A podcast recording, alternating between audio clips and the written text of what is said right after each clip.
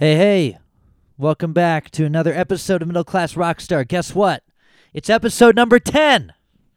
And that that's the magic episode. And I've said in several episodes if you've been listening, if I get to 10 episodes, I'll get to 100. So now you, the listener, the friend, the family member, whoever you are, you can you can hold me to it.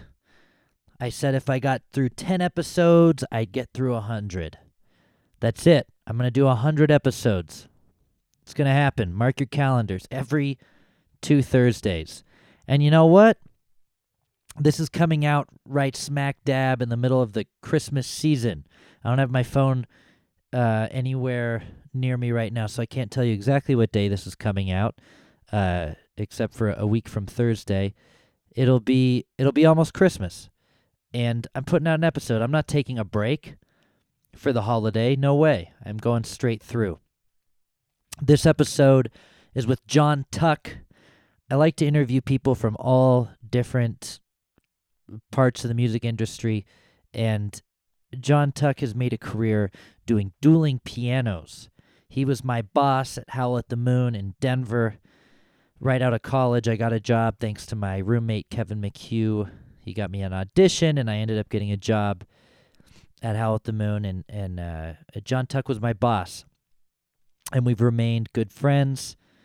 And uh, he's he's filled in in my band time to time, playing keys. He's a great keyboardist, great trumpet player. He played in the military band for a while, uh, or in a in a military band, I should say, and then um, and then started working at Howl at the Moon. And he has a really cool story.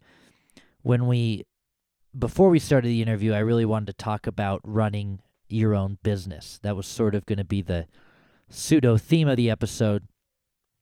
John and his wife, Amy Bierman Tuck, uh, both incredible piano players, have a gigantic repertoire, great singers, and they worked at Howl at the Moon together. They met at Howl at the Moon and ended up leaving at the same time and starting their own dueling piano business. So I wanted to talk about the difficulties of that and the and the awesome things around that and I guess it uh, we talked about it some, but we ended up talking. We sort of started with John at the beginning of John's musical life and went from there and progressed as far as we could. But I, as the as the person running the interview, I I was so intrigued by everything he was saying. I wanted more more detail on everything. So if we didn't get to the how to run your own business part that's my fault. Sorry, not John's. That's all on me. Anyway, it's a it's a really great story, and we hear about uh, John Tuck coming up and deciding to do music, his what he did in college, his military band career, his dueling pianos career, his own company that he has now, and it's a really great story. And I was really glad to have him on. I have an immense amount of respect for John as a musician and as a person trying to think if there's anything else I need to preface the episode with. While I do that, I'm going to thank our sponsor, PQ Mastering out of Las Vegas, Nevada. Patrick at PQ Mastering puts all the finishing touches on this podcast.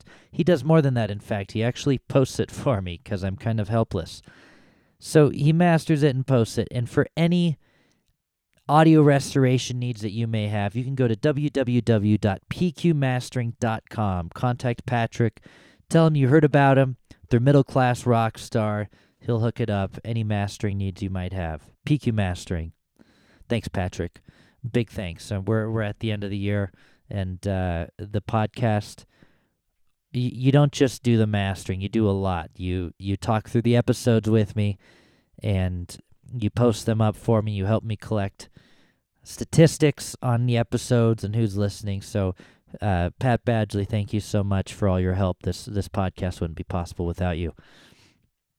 Back to today's episode. I think that's it. I don't think there's there's anything else to say, but I think it's a, a great story and I really enjoyed my talk today. So I hope you enjoy as well. Here's my conversation with John Tuck of Colorado Keys dueling pianos.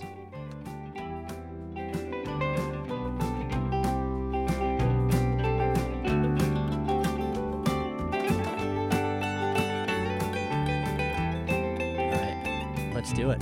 Let's do it. What's happening Uh, well, we're here in Andy Sito's basement, and uh, in my bedroom? it, in, in his in his bedroom. I didn't want to get too specific with that, but Yeah, yeah, that's here it that's- is. It's it's it's now it's a lot weirder, and we're we It's just a lot we've weirder. only just begun. Well, you know what? It, this is true. This is a remote, uh, a remotely, rec- a remote. Is that right? If you can record it anywhere, it's a remote podcast. Sure, Yeah, I think that's the right term.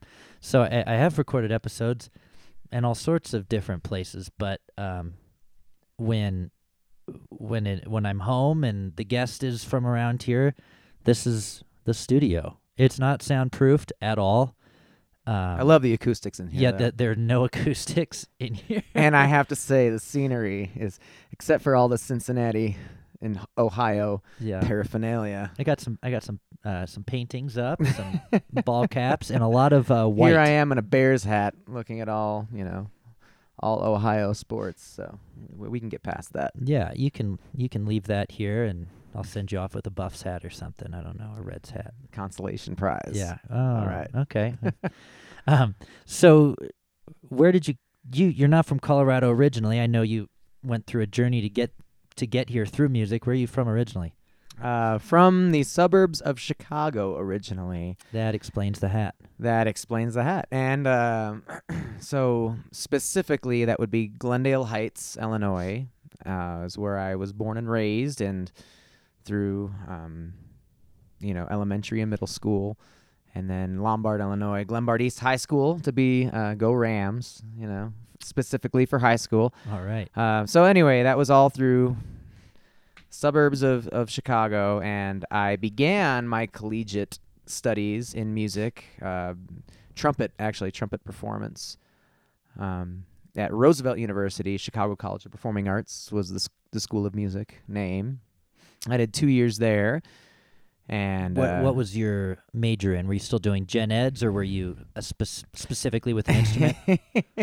well, that's a loaded question. Did I have gen eds on the agenda? yes. yeah. Did I do them as much as I should have? Probably not. I was there to study music, and you know, as as a lot of college students uh, discover, you know, they they.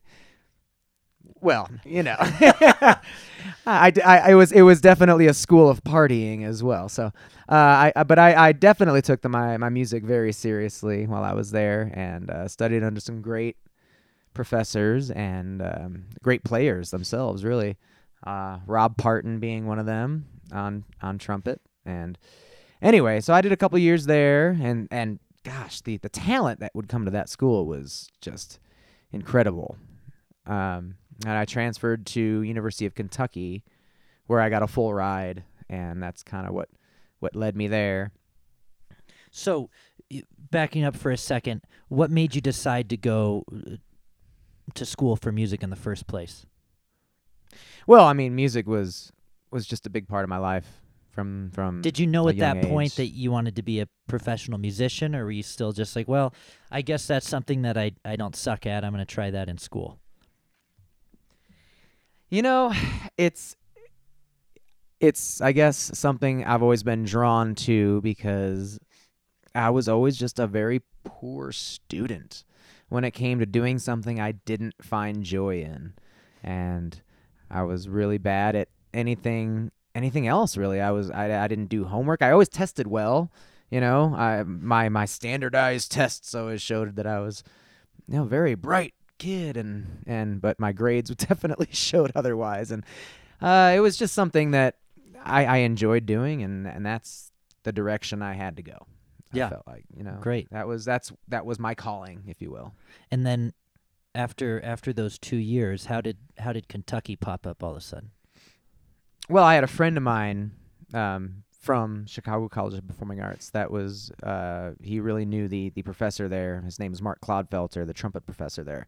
He knew him really well, and he was he was just himself transferring to that college and trying to build a trumpet studio. And um,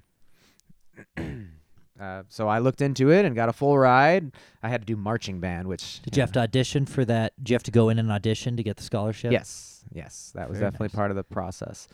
But you know, so I don't know how much you want to talk about my my collegiate experience and I'm and how, really enjoying your collegiate experience so far. because I, I cannot lie that my my collegiate experience in Kentucky turned into a lot of the same of yeah you know we crushed it with the uh, musical ensembles and classes and all all the musical side of things but I was never really into the school side of things Right. And, and you know if I could go back and redo it I probably would do things a little differently but uh But you can't. I can't. Here and, you are. and you know, I'm I'm I, I'm I'm not unhappy with where it's landed me Right. today. Right. And, and so then at, at Kentucky, um, you were doing, was it more of jazz focus, classical focus? it was all of it. Yeah. Uh, Okay. A lot of big band, uh, jazz combo, which I played piano in. You know, I did a lot So of. you were doing piano in college. I was doing piano in college. Yes. okay. Uh, the the great Raleigh Dailey is the instructor there Wow. at Kentucky, and he's just a fantastic piano player himself, jazz piano player specifically. And so I studied under him for a couple years and uh, played played in some jazz combos. But my my focus was definitely trumpet, and that's what ultimately won me my my first military. Well, that's that's really neat that you were able to uh, play both instruments at a collegiate level too. I know a lot of times you got to focus on one, but you were doing ensembles, playing both. So you'd been playing piano for, as a kid as well.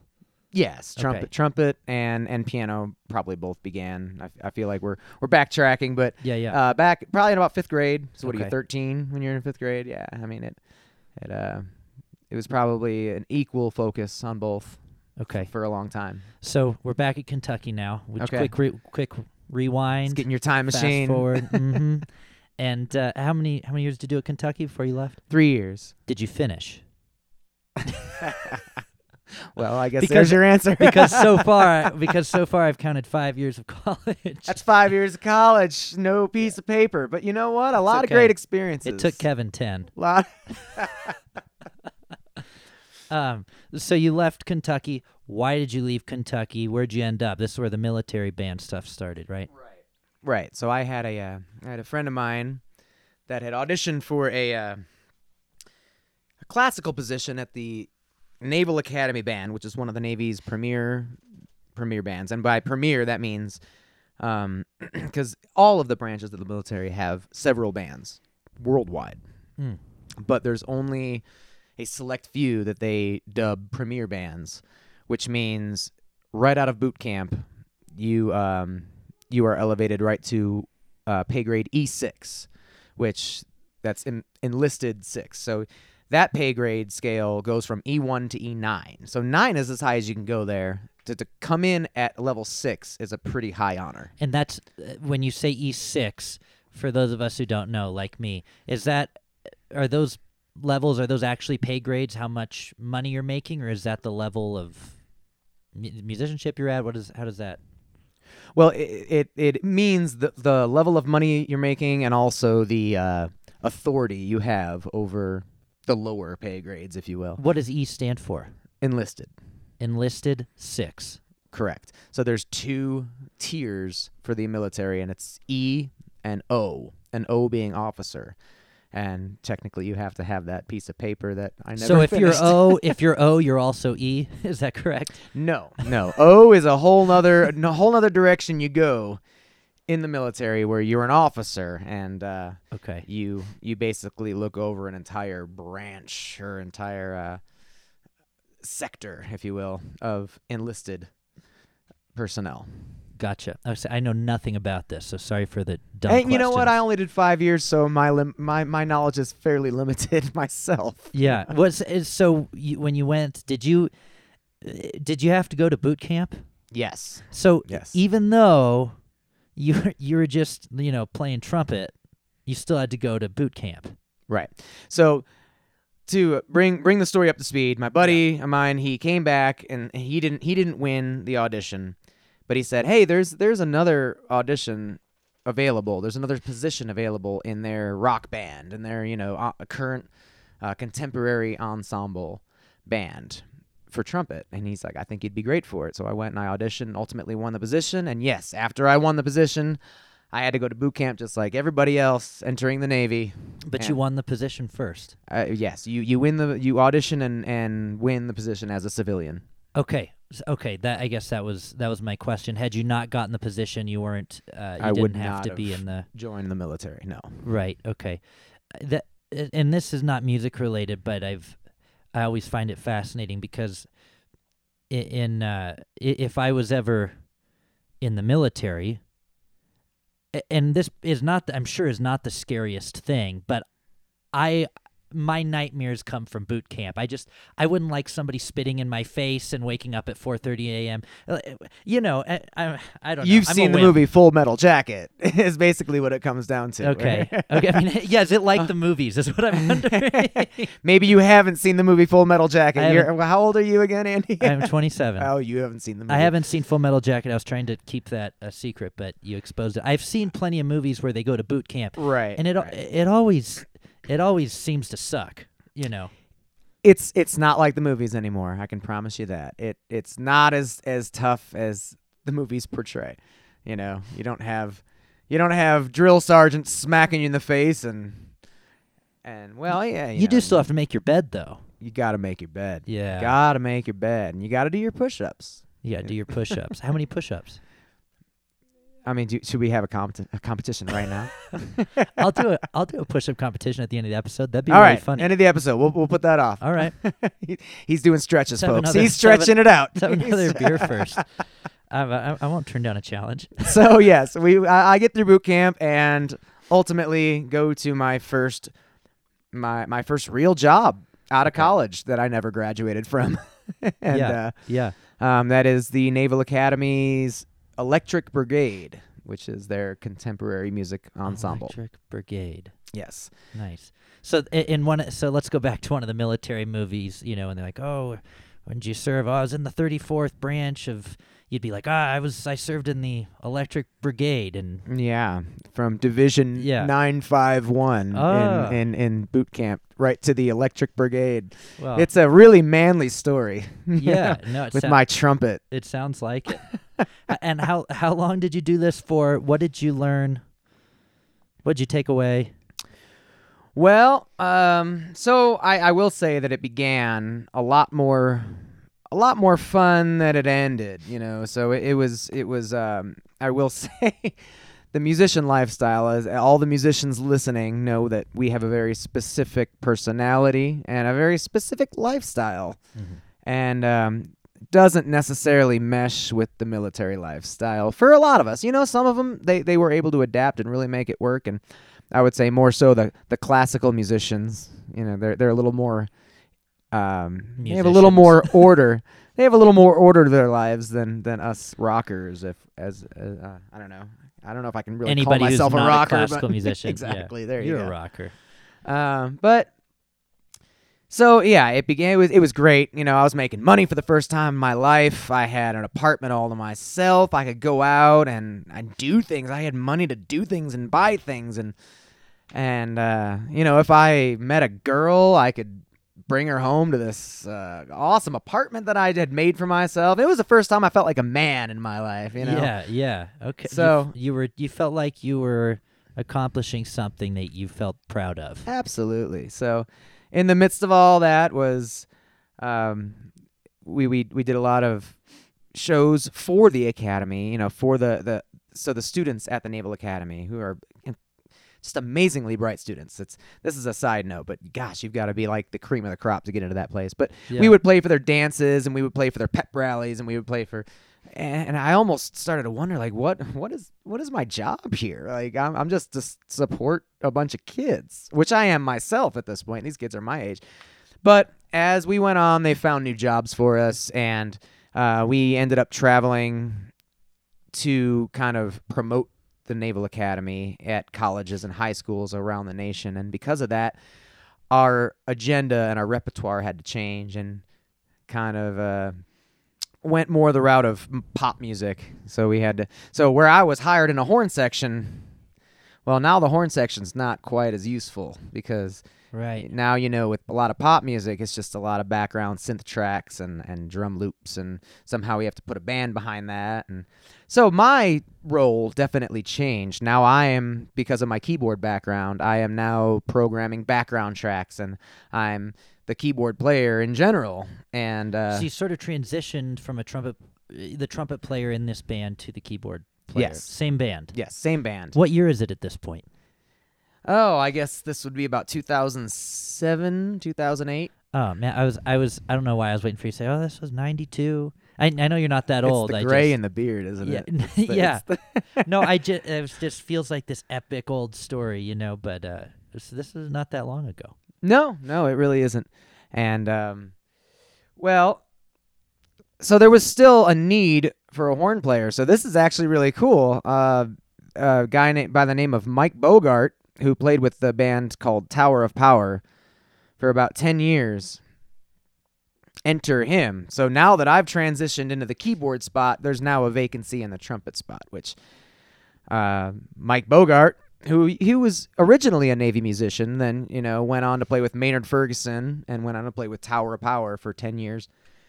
He got a little tired of the road life himself, and um, basically auditioned for my vacancy. So I, I that's one of my claim my my one claim to fame. Hey, my position was taken over by the trumpet player for Maynard Ferguson and Tower of Power. That's where pretty cool. I've never touched any of that world myself, but Yeah. you know what? but you could. Eh, you know, it's it's a you never know. You touched somebody who touched it. There it is. There it is. It's it's the three degrees of touching. Yeah. Seven degrees. How many? or However many degrees. Somebody's getting touched. Somebody's getting touched, whatever the temperature.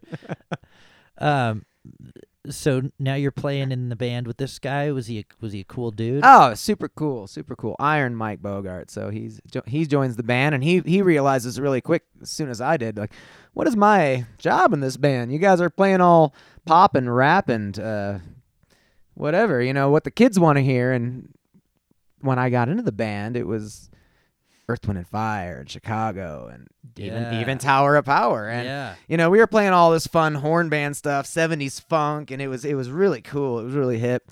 But you know we had to do what was you know asked of us and that ended up being what the kids want. What these kids these kids today Trying to reach these trying to reach these kids.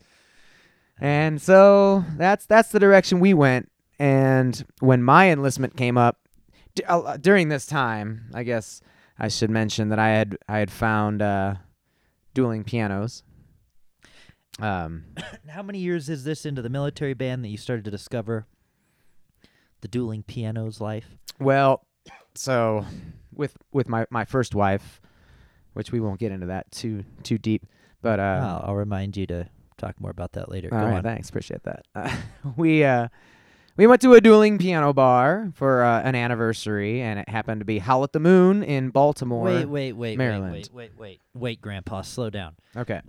uh, you're in the military band. You just got, you know, you you switch jobs. You're the piano player. I mean, uh, this is eating me up. I'm I'm in. All right, this is a great this is a great bedtime story. I'm not tired. I want you to keep reading. And now now you're married and at Howl at the Moon. What that? What, Well, Sonny. Uh, yeah, yeah. Get, fill in the I fill in the was, I blanks was for not us. there. necessarily at Howl at the Moon at this point. I uh, I visited. I, I I went for an anniversary. I kind of popped in to see what it was all about. When did when did you? Yeah, but when did you get married? all right. Well. How many wives have you had, John Tuck? All right. Let's take it easy. Okay. Take it easy. um, I, w- I was one of those who you know had a little oops kind of situation, and you know we we since I was in the military, healthcare and and babies fall under healthcare. Where did you Our- meet her? Uh, San Antonio, Texas. That's a whole other story. Through my Okay. college years, I, I did a summer there, playing at SeaWorld as one of the trumpet players. So we met there, and uh, I ended up having an oopsie situation. Had uh, got pregnant, and you know, so Has, Um, was she with you through your whole time in oh the no, military? oh no, no, no, no. This is Okay. I don't want to I'm just trying to get the timeline. That's all. too deep into this, but uh, so we we we get married. We're having a baby. So for our first anniversary, we go to Howl at the Moon, Okay. and um, and it's it's a really cool concept. You know, two pianos facing each other, and they're playing pop songs, and they're playing requests from the crowd, and they're having fun. They're telling jokes, and Right. I was like, wow, where was this before I joined the military? Like, I would have loved this kind of a job. Right. And um, anyway, so while I'm in the bathroom, my wife at the time she pays the piano players on stage twenty dollars. Says, "Hey, "Get this guy on stage." So I get on stage and I play a song, and next thing I know, I got one of the players that's on break coming up and asking me, "Hey, uh, we're a little short staffed. What do you think about?" What did you play when when you came up? I believe I played "I Wish" by Stevie Wonder. Uh, and they just loved it. They loved it. Yeah. Well, b- a- and also I want to take note that uh, fast forward a few years when you're the entertainment director at, at Howl at the Moon, I believe it's a forty dollars stage fee. So you got off easy, or your your wife at the time got off easy. Inflation's a bitch, man. yeah, what can I yeah, say? seriously. But so so we're let's get into the Howl at the at the Moon thing. But you, at this point, had you left the military yet? Were you still No. So I'm pulling double duty at this point. okay? and and it got it, it got to the point where sometimes you know i was i was playing weekends and then driving an hour and a half after my after my shift at the dueling piano bar to uh, go fulfill my naval duties so I, I was i was pulling double duty for Where a long time there at this point? annapolis maryland okay. so, uh, yeah, I, I pulled double duty for a long time there, and when when it finally came time to um, make a choice, like your enlistment's up, you want to re-enlist, And how strict is, is is the enlistment as strict for a band member, a trumpet player, as it is for somebody who's going to go overseas? Is it a strict? Okay, you signed a three year contract. As far as I know, when your enlistment is up, you have the choice to re-enlist and keep your steady and secure job and paycheck, or you can move on and take what life has to come. And I chose to take what life has to come. And for me, that Mhm. was dueling pianos at that point in time. And I guess to, to kind of complete a thought from earlier, uh, my friend Mike Bogart, uh, he he slowly began to realize, wow, I have no place in this band. So he eventually had moved on from that band too, which I believe that band nowadays, which began as a, a nine piece band, is now a like a four or five piece band because they're doing pop music. But anyway, And is and do you stay in touch with Mike? I stay in touch with Mike via social media and all, and all those band members. Really, they they're some of the best musicians I've ever played with in my life. So the the band was the band was kick ass. Oh, it was solid, man. I mean, it's a pretty rigorous audition process that you go through, and really, I mean, literally hundreds of people that audition for those spots, wow. and and it's so it's it's a pretty selective group of people that And you can been- be any age. Uh, I mean, yeah, yeah, as long as you're over 18 and able Yeah. to be in the military, Wow. and then obviously under the cutoff to join the military. Yeah. Some of those guys have been in for 20 years, Wow. but I th- I believe it was like 38 was the cutoff to to join. But No kidding. Anyway, so here we are. I'm at a crossroads. Are you staying in the military? Steady paycheck, covered 100% health benefits. Uh, I mean, it's it's really just you you retire after 20 years with a full pension. I mean, there's there's a lot to decide here because uh, Yeah. that that is one of the greatest things, especially nowadays for anybody listening that knows what our healthcare system is right now. To to hear that there's an opportunity to have hundred percent covered healthcare that Like At- for good. for good.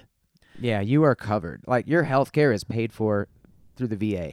And I just I never really knew that as a kid. I'm like, no, I don't I don't care. None of that means anything to me. I want to get out and I want to experience new things. So Mm. I just I make the decision to cut from the Navy and I'm I'm full time with with dueling pianos. Howl at the moon now. Here we go. Okay. And through that means I moved to San Antonio, where my wife's at the time, her family lives, and um, we have a second kid through this time. I so read, you, read you about had a kid. You, well, yeah, yeah. Well, that's why. oh, we, that's what that's why we got was. that. That oh, I get it. I oh, get I hope he I never get it. listens to this. I You're not an oops. You are not an oops. I get it, I love you. but uh, at that time, you know.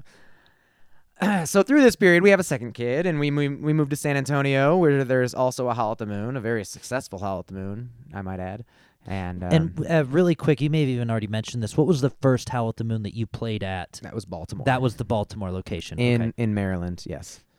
So um, here we are, San Antonio, Howl at the Moon. I play there for about two years, and um, it's a whole different experience because they got a whole band on stage and it's it's super cool. It's a lot like what I'm used to with the Navy band. You know, you're playing with a, an ensemble rather than just pianos. So I've already noticed a change in this company, at you know through my years with them. And it was just pianos at first. it started with just pianos. You know, Yeah. it was just And pianos and comedy and having fun with the crowd. And really, really quick, just for anybody who's not familiar with Howl at the Moon, you've probably already gathered it's a dueling piano bar, uh, but it's a a large company that has several locations uh, all over the country. It's called Howl at the Moon, and it's a it's a dueling piano bar. Maybe that's totally obvious, but for anybody that didn't know, that's Howl at the Moon. Sorry, continue.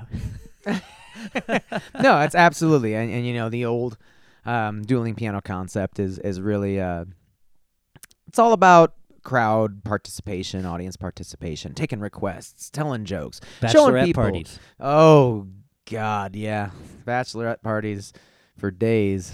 Um, but uh, you know, it's really just showing people a good time, and you know, bringing people up on stage and having a good time with them, and telling dick jokes, and you know, whatever the case may be, and uh, that's that's since changed because people get a little more sensitive as time goes on. Like today, you know, Yeah. you can't get away with you can't get away with the same stuff. Right, right. But there was, but it back in the back in the In 2000s, the heyday, if you will. back in the early 2000s, there's a lot of dick jokes at Howl. Oh, 90s. Oh gosh. we, we we could we could rewind to the 90s and oh man, I mean, how how dirty are we allowed to get on here? 'Cause, Right. I mean, Well, and and uh, we worked with with somebody at Howl at the Moon together, uh, who started with them in the 90s, and he had some great dirty jokes. oh, great ones. Yeah. yeah. Uh, what was his his his bit about uh, Little Mermaid? Smells like the sea. smells like the sea. I won't go into all of what that means, but I guess you could kind of devise your own. That uh, was- that it, was it was when you that- had a girl on stage. yeah, And yeah. you know, back in the day, people would laugh and shake it off, and I, you know, I thought it was a little over the top myself, but you yeah, could get away with a lot more. Certainly, yeah. But anyway, um, so uh, ultimately, you could see this this concept in this business changing through the years, and you know, I did a.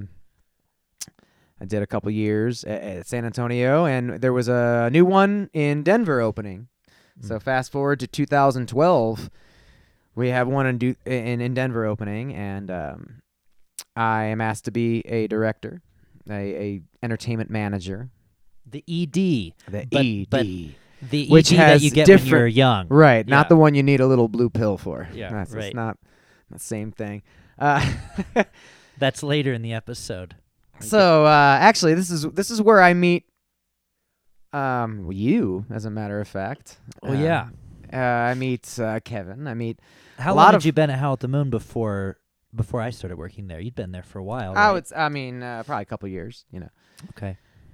But uh, so through our time in Denver, Denver opens up, and and this concept, which was once just two pianos having a good time with the crowd, taking requests, you know, this this corporation now is like, no, we need to be more full sound, ensemble oriented, and and, and cater to the young kids. These kids, how do we reach these kids? Yeah. You know, everybody wants to reach these kids.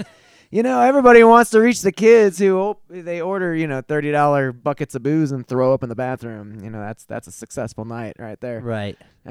But uh, Which there, there wasn't too much booze in those thirty dollar buckets, if I recall.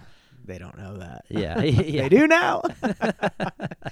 but uh, you know, so this is this is a a changing concept through the years, and and uh, through my my time as a director in Denver because of my band experience, I'm very successful at putting together ensemble work and basically just uh, experiences for the crowd that the company's never really seen before. You know, we, we're we're throwing together, we're bringing out trash cans on stage and, and doing stomp routines. We're putting together dance numbers. We're we're we're putting together all sorts of things that our little brains can think of and Yeah. and and throw together in rehearsals. And, and the company's like, well, we we need, we need to spread this across the and, country. And and how much how much power did you have at this time as an entertainment director of one club, a new club?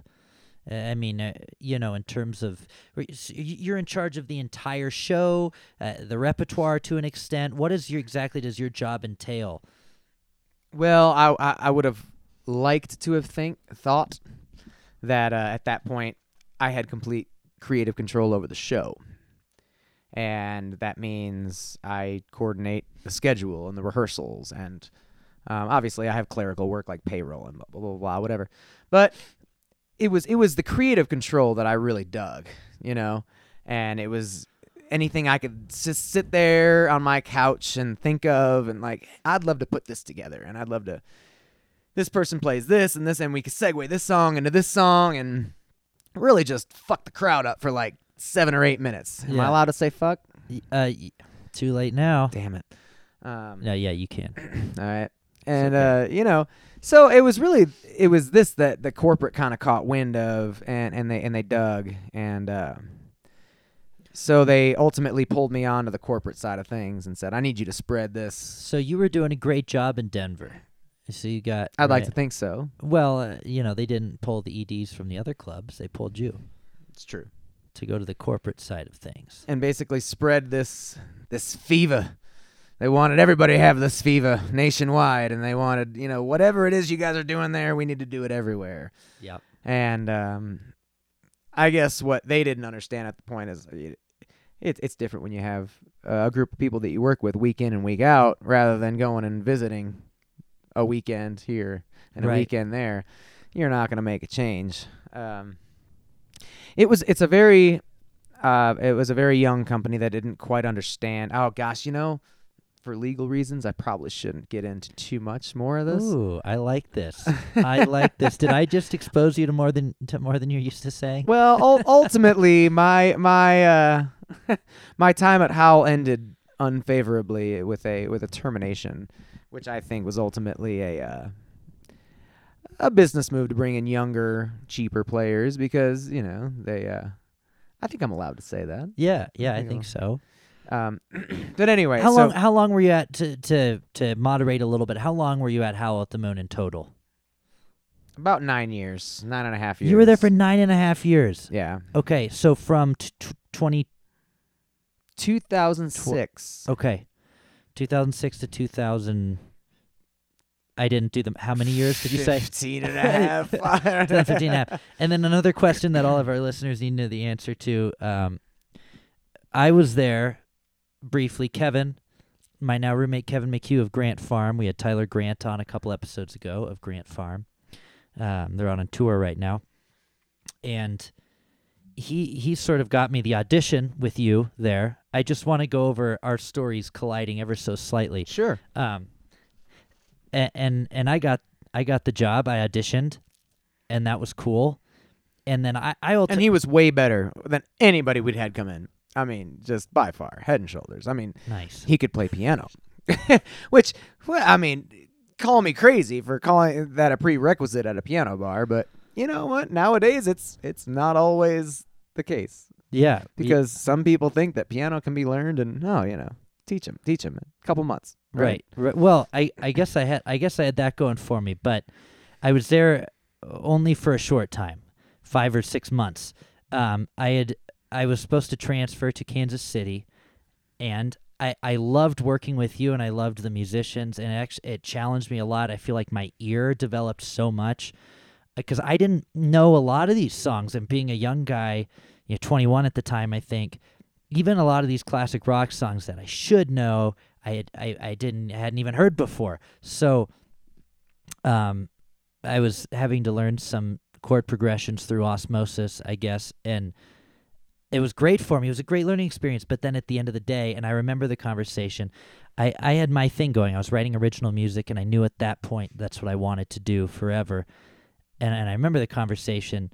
Uh, I came in and I said, "Hey, I, I'm opening for a, a national act. I don't remember who it was on on such and such a date. And I don't know if it was you or somebody else that "Oh, we might need we need you that night because so and so's in town." And and I remember thinking to myself, "I'm I'm not requesting off. I'm letting you know I won't be there."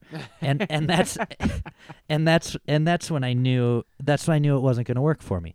And so I so I came in and you were outside, and I said, "I'm, I'm gonna, I'm gonna leave. Uh, when's the appropriate time to do so?" And you said, "I saw this coming from a mile away." and good for you. you. You know, you weren't mad or anything. But question I was gonna ask is, did I totally suck at that job? Why are you shaking your head yes when you ask me that question? Yeah, I wish there was a camera on this podcast because he asked, "Do I totally suck at this question?" As he shakes his head vigorously, yes. no, of course not. I will say, back in the day when when dueling pianos was in its heyday, God, I'm I sound like Dr. Seuss right now. There's a lot of A's, but uh when it was, you know, it was Johnny Cash, it was boogie woogie piano, it was all the stuff that you are fantastic at. That was you would that would have been your heyday in that gig. When it's Katy Perry and, and Bruno Mars and and all the stuff that you know we all kind of have to. And I don't, I shouldn't say all of it because there's a lot of good music out there nowadays. You got you got to dig to find some of it. Right. But uh, when it's really sitting down and learning all this stuff that you a guy like you that wants to write your own original songs and is so good at it you know? And you have a, a very very specific and unique sound that needs to be cultivated and needs to be developed and i think you're doing that beautifully. Um, anyway a guy like you that has to sit down and take time away from that to to learn these pop hits that you're just really kind of gritting your teeth through and it wasn't for you.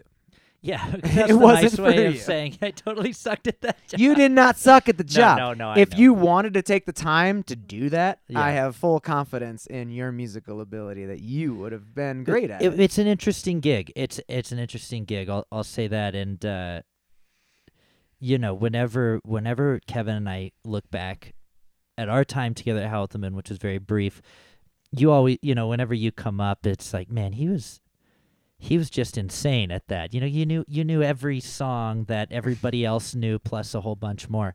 Um, and and when I was there, I, gue- I guess I didn't realize uh, how lucky I was because there was, uh, I, what three of you that just knew. In as, aside from from Kevin, who was incredible at the job too, but started, you know, doing his own thing as well. You know, I was learning from three people that uh, are are as good as it gets at at that gig, and I I don't know if I if I really I'd never been in a dueling piano bar before in my life, but since, um, you know, I've I've seen shows and things like that, and I look back and I'm like, damn, that was like that was just a great crew that I was very lucky to learn from and play with for a few months. So it was a cool experience for me, and as uh, as my as my former boss, thanks. oh, that lasted what a month? I, don't, I don't think you're you're not really allowed to say boss if it was a month. yeah, it was- was six, but um, was it really that long? oh God, alcohol's a hell of a drug, man.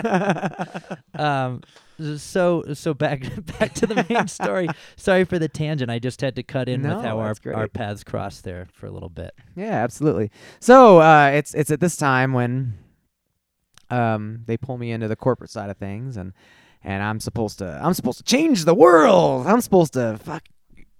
Pardon me. yeah Uh, no you I'm just go supposed for to it I'm supposed to change the the face of Howl at the Moon, and and and I'm did you sup- did you were you about to say fuck the face and then you switched I and said change instead because you you cut yourself off after the first word I mean, you know what a howling face looks like. anyway, uh, so I'm supposed to change the world. I'm supposed to bring all these teams nationwide into what our show is doing and, and, and spread that show. And then it's, you know, it's just not working out. I should say that at, during this time at Denver Howl at the Moon, I meet my now wife slash dueling piano player slash business partner nowadays, Amy slash better half slash way better half, Amy Bierman, uh, Amy Tuck, and uh, so I'm I'm out, you know, trying to visit all these other clubs while she's trying to hold down the fort at Howl at the Moon, Denver, uh, as as a player herself, and um, anyway, I, I start to become really discouraged with with this job right off the bat because I feel like, like I said, they they bring this person in like guys who run a business but know nothing about music. They think it's so easy. They think Right. "Ah, this is what you do. Why can't you just go do this everywhere? Right. Well, they don't understand that cultivating a show like that takes time and takes um, meshing with different personalities and trust, and it really, it's not something you can visit a group of musicians for a weekend and say, "All right, here we go. This is what we're doing," because they're gonna look at you like, "Who the fuck is this guy?" right. You know, Right. telling us what to do, which I definitely got in many, many of my visits. Like, all they wanted was the free meal, basically, what it boils down to. You know, we, would Yeah. I'd, I'd have a rehears- rehearsal with these guys saying, "Hey, let's rehearse this new number we can do with the band and and wow the audience for three minutes." And and basically all they wanted was like, "When is this over so we can all go to dinner and get a free meal out of this?" So, right. Right. So Which is enticing. it is, yeah, especially since you know, I mean, it's on the corporate card, so we, we know we didn't eat at McDonald's. right. Right. but um, this is a long time coming, you know, through my time with uh, a a corporate situation, a corporate. So so here we we've come full circle. We're in a military slash music situation, which I found didn't really fit. Maybe it f- it, it fits a lot of people. It didn't fit me. You know, I I, I still I find myself as a, a free spirit and uh, maybe I haven't quite found what I'm looking for yet. But then I find dueling pianos in a corporate situation, which ultimately doesn't fit a musician's lifestyle. So the military music or the military uh, agenda doesn't fit. The corporate agenda doesn't fit. So here we find myself and my new wife saying, "Hey, And this is your let's let's count them up really quick. This was your second wife, correct? yeah, thanks for bringing that back up." I'm sorry. I'm sorry. the stepmother to my children and my my forever wife, Amy. Uh, so here we are at a crossroads. We leave we leave Howl at the Moon. We are And it's what year when you leave Howl at the Moon? this is 2016 October, I think Recent. to be exact. And now and now uh 43 minutes into the interview almost, we're finally getting into the stuff we really needed to talk about on this Son episode. of a bitch. Yeah. So, If you got to edit, please edit. no, I'm not going to edit. I'm not. I think I think this is just great.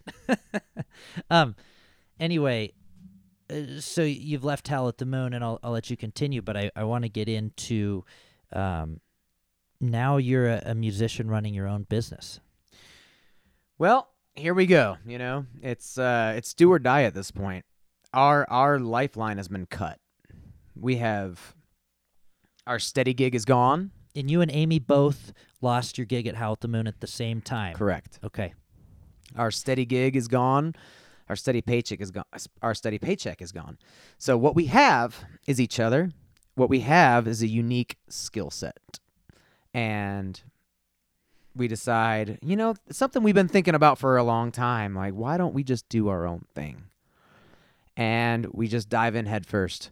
We make a website. We call hotel coordinators. We we call event planners. We call wedding planners. We call anybody and everybody we can possibly think of that would ever want to hire entertainment, ever want to hire musicians. Yeah. and we dive in headfirst, and we we work day in and day out sending out cold calls cold emails cold everything. And and you know we get a few bites and we play a few shows.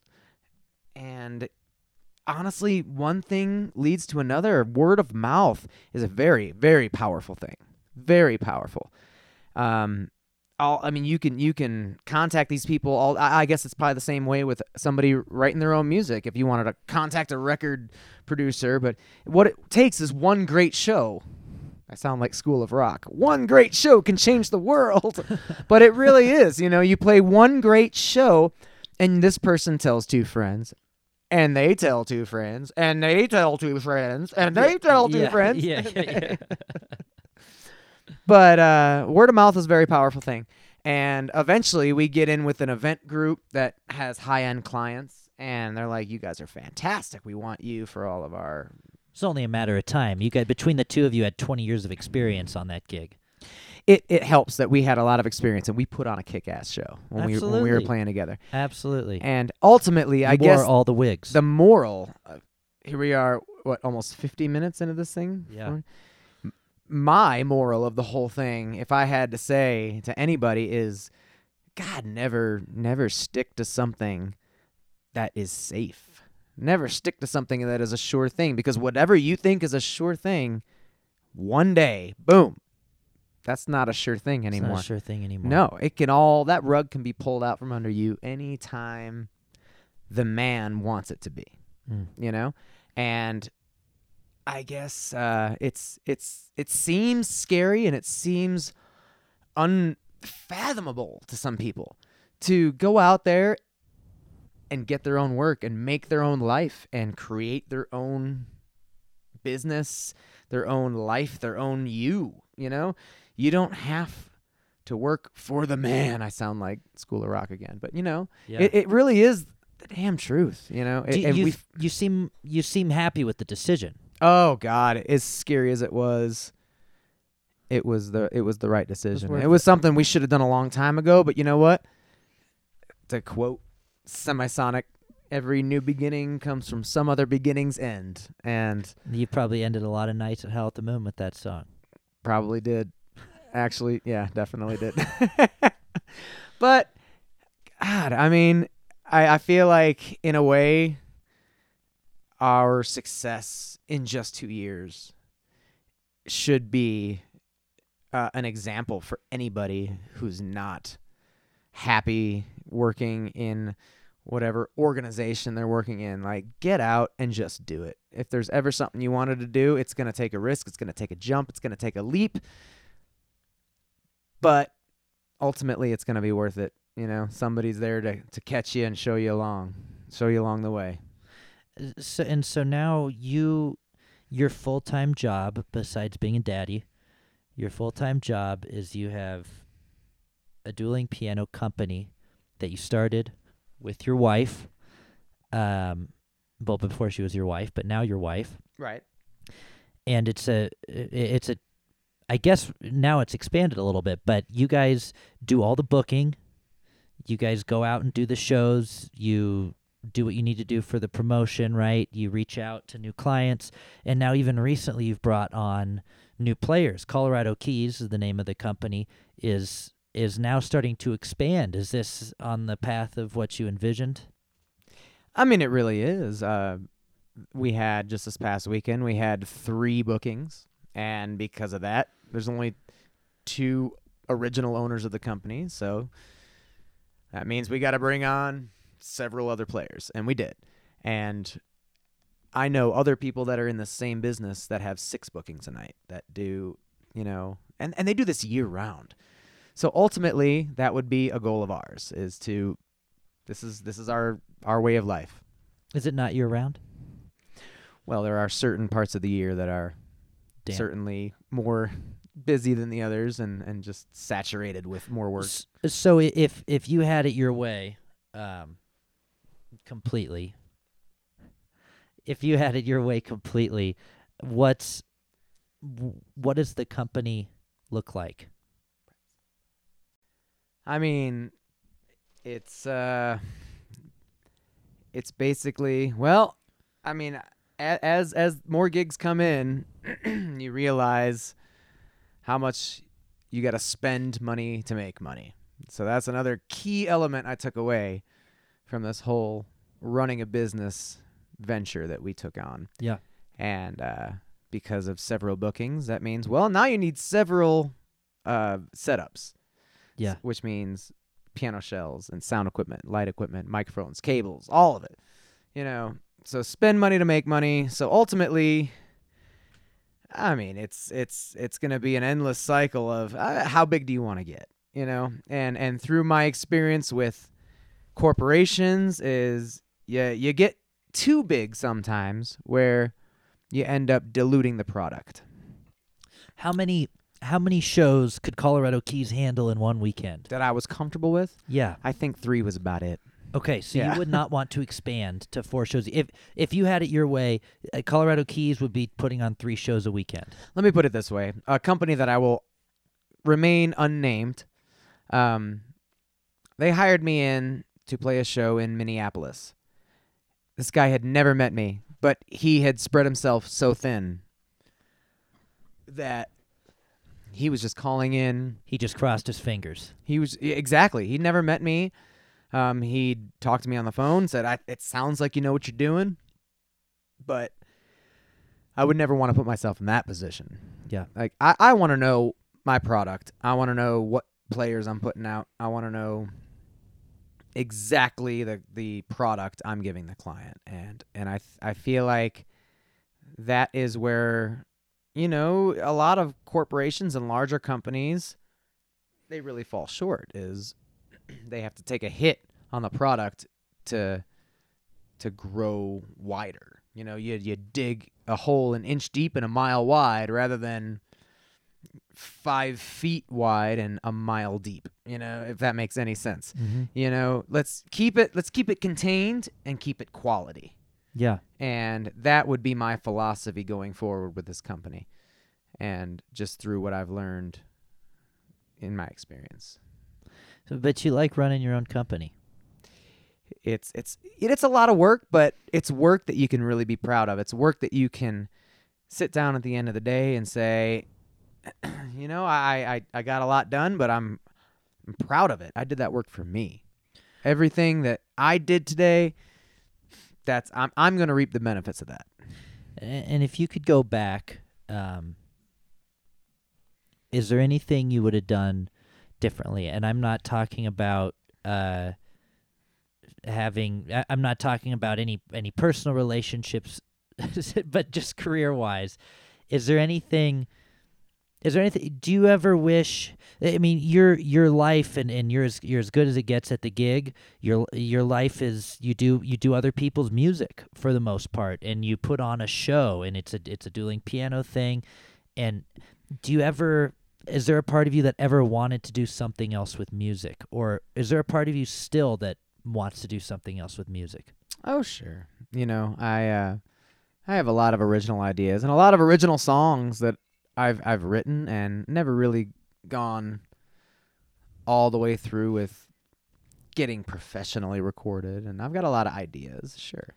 But uh would I do anything differently if that's the question? No, I feel like you know, whatever my path is, it's led me here and I'm happy.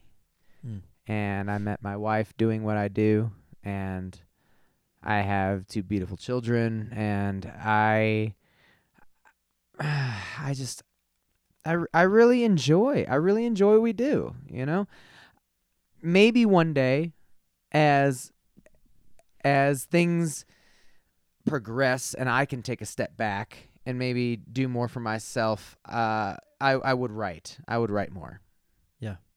Do Do you think you'll ever uh, do a show of original songs and hire a band and sell pre-sale tickets and play the game? Sell pre-sale tickets As- as- and play the game. It's kind No. of a kind of a joke, but uh, it, I I mean, ever put together a band and play your original songs, even if it's just for a night? Yes, yes, that will happen. I promise you that will happen. That's not a that's not a question. I've got enough ideas and I've got enough songs already written that it will happen. But I definitely, unlike yourself, I put that life on hold, which some people would say you're a sellout, and that's okay. I I've heard that before. Um, but you know, eventually it'll happen. It will happen because music in general, whether it's my own because one thing I have found about playing other people's music is you can put your own flavor on it. You know, Mhm. you can you can make you do, other yeah. people's music your own, and you can have fun with it. And I do that every night, night in and night out. And what what what people call sellout, I still call being a musician and having fun. That's great. That's all you can ask for. Absolutely. Um, it- one question I thought of that I wanted to ask before we part ways. Um, oh, and when you do play that original show, just get me that date well in advance. All right, I'm gonna be there. I'm gonna check it out. I'm I'll have you close row. it for me. I'll have you headline it. um, sounds like it sounds like a plan. What being in the military, I, I, I will never understand what it's like to be in the military, and, and a lot of I guess most people won't. But what are some of those? What things did you take away from the military that you instill in your everyday life, or into your kids, or what? What were some of those things that you still use today that you wouldn't have had you not gone that route? Wow. Well, this is something I still um, feel terrible terrible about to this day. But it, it really was one of those life lessons that you kind of never forget. Um, I was really bad at time management and really life management before the military and into my early time into the military. There was one day that I was on a trip and uh, I completely forgot about a funeral. As a trumpet player, you know, I was I was responsible of, uh, uh, for playing taps at a lot of military funerals, and I completely missed one. I The funeral didn't have. well, the, it didn't have taps. It did not have a bugler playing taps at the funeral because I was off doing my own thing with my mismanaged schedule.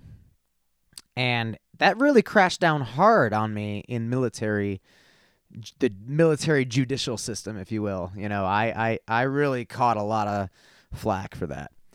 And um, through that and, and just other experiences and and and f ups in in the military, I will say that the military definitely kind of squared me off as far as being a responsible human, you Yeah. know, which is not something you can say for a lot of musicians.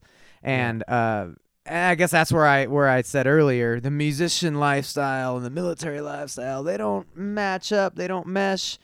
But it I, I will never I will never regret the amount of responsibility instilled in me from the military. Wow.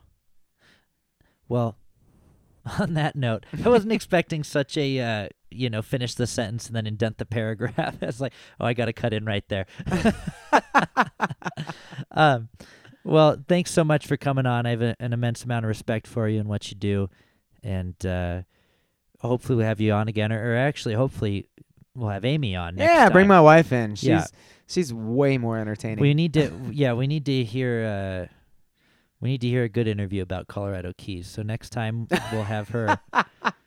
no, um, you know, not just waiting to the last five minutes and kind of breeze through it. breezing through it. And I, I want to mention though uh, that John Tuck and Amy Bierman Tuck and any cronies that they hire for gigs when they can't make when they can't make them are all A plus musicians. And their company is Colorado Keys, and we'll have a link to their website and uh, their socials in the description of this podcast. Hooray! Episode ten. Woohoo! Thanks for thanks for being here. All right, my interview with John Tuck. I think it was a good one. And episode 10 is in the books. I, I hope when we do that follow up uh, episode, when Colorado Keys has a, you know, is the biggest dueling piano name in the world. No, I don't know. I guess John said that wasn't his goal. But I hope when we do the follow up episode, maybe we can get Amy Bierman Tuck, his lovely wife slash co conspirator slash better half slash dueling piano partner. I hope we can get her on next time. That would be awesome. Well, I hope everybody has a happy Hanukkah, Merry Christmas, and a happy Kwanzaa. And I th- I think the next one will come just after the new year. So, whatever your New Year's resolutions may be, whatever you want to do better in 2019, I wish you the best of luck with all of that, or the best of skill, perhaps. Anyway, that's it for me. We'll see you in a couple weeks. Appreciate you. If you have any questions, comments, concerns, death threats, email me at middleclassrockstar at gmail.com. Thanks again to our sponsor, PQ Mastering out of Las Vegas, Nevada. We'll see you next time. Thanks.